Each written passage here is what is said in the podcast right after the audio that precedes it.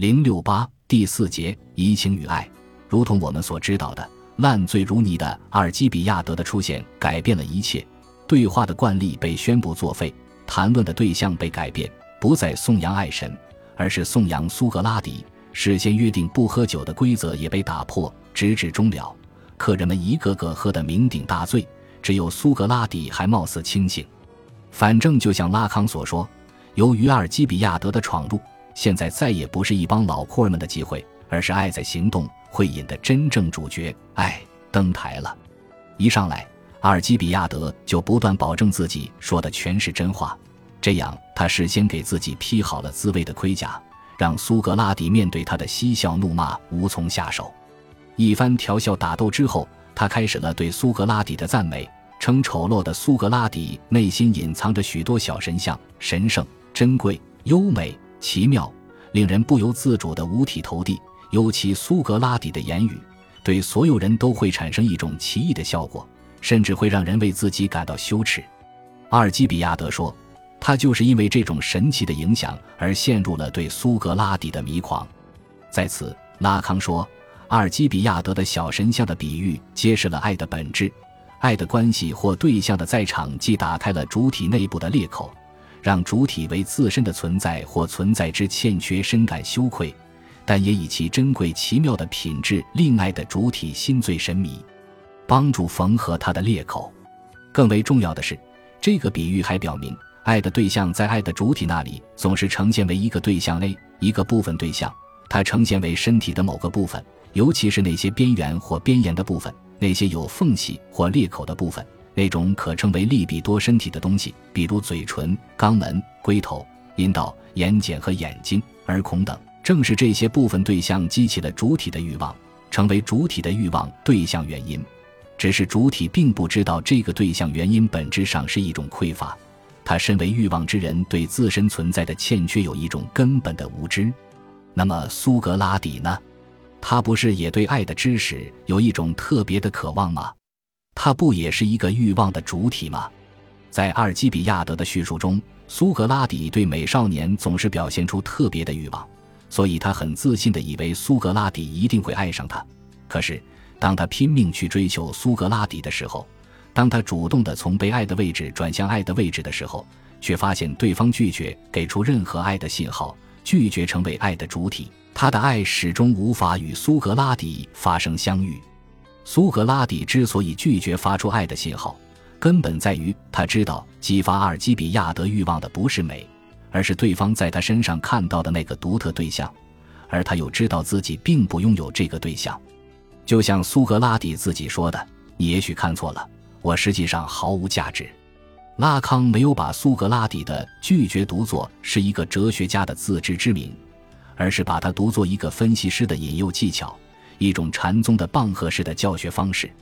苏格拉底因为这个拒绝而散发出异样的光辉。他通过拒绝占据被爱对象的位置，而给阿尔基比亚德留下了欲望的空间，引诱后者不得不永远把自己置于欲望主体的位置。同时，通过这一拒绝，通过声称自己毫无价值，他就可以回过头来把那个欲望主体扔到欠缺的深渊，让他认识到其所欲望的不过是一个虚无，一个幻影。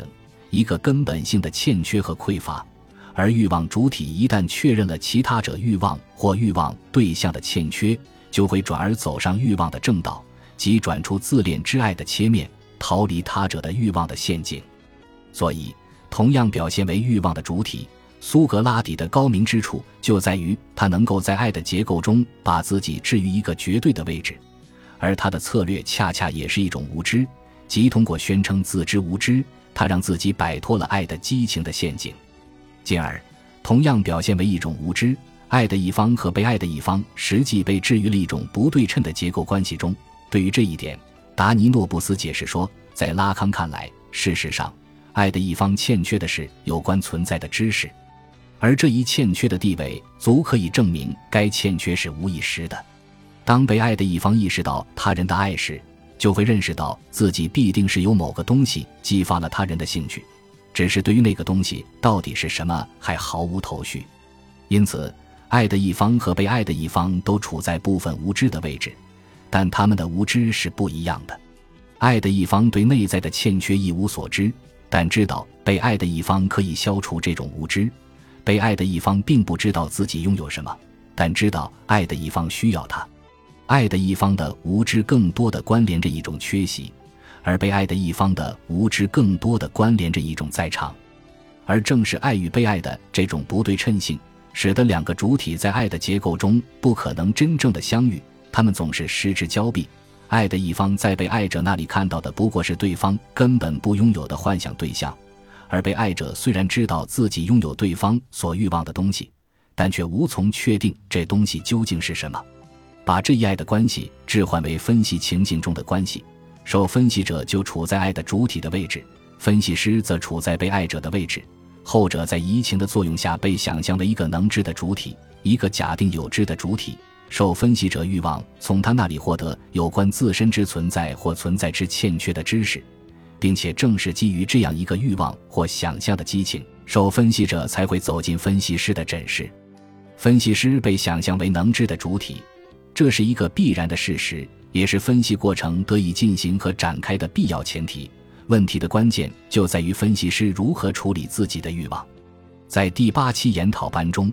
拉康通过对苏格拉底在爱的结构中的回应方式的分析，强调分析师应当避免进入爱的隐喻，避免受想象的激情的诱惑卷入爱的关系，尤其要拒绝把自己认同为假定能知的主体。拉康在其他许多地方不断地重复着这一观点，例如在一九六四年的第十一期研讨班中，在那里，移情被当作精神分析学的四个基本概念之一加以讨论。他指出。只要有假定能知的主体出现的地方，就必定有移情。在这时，被假定为能知主体的分析师需要做的，不是去给受分析者提供所需的知识，而是要去寻找自己和对方的无意识欲望，并帮助对方从对分析师的移情的要求转向直面自身的欲望。就分析师被假定为能知而言，他也被假定为应着手寻找无意识的欲望。这就是我称。欲望是轴心、枢纽、把手、锤子的原因所在，借此就可以对病人在话语中首先阐述为要求的东西背后所潜藏的惯性以及移情施以作用力。轴心就是分析师的欲望，我在此称其为一种本质的功能，因为在欲望对欲望的关系中，唯一能说明的恰恰就是这一点。在此。所谓欲望对欲望的关系，不是指一个主体的欲望对另一个主体的欲望的关系，而是指主体的欲望对自身内有的他者欲望的关系，也就是人的欲望即是他者的欲望。主体，不论是受分析者还是分析师，只有当意识到这样一点的时候，只有当他认识到那所谓的欲望对象不过是自己依照他者欲望所构想出来的一个幻想时，才有可能穿越那欲望的幻想。在象征性的移情关系中重构自己的主体性。本集播放完毕，感谢您的收听，喜欢请订阅加关注，主页有更多精彩内容。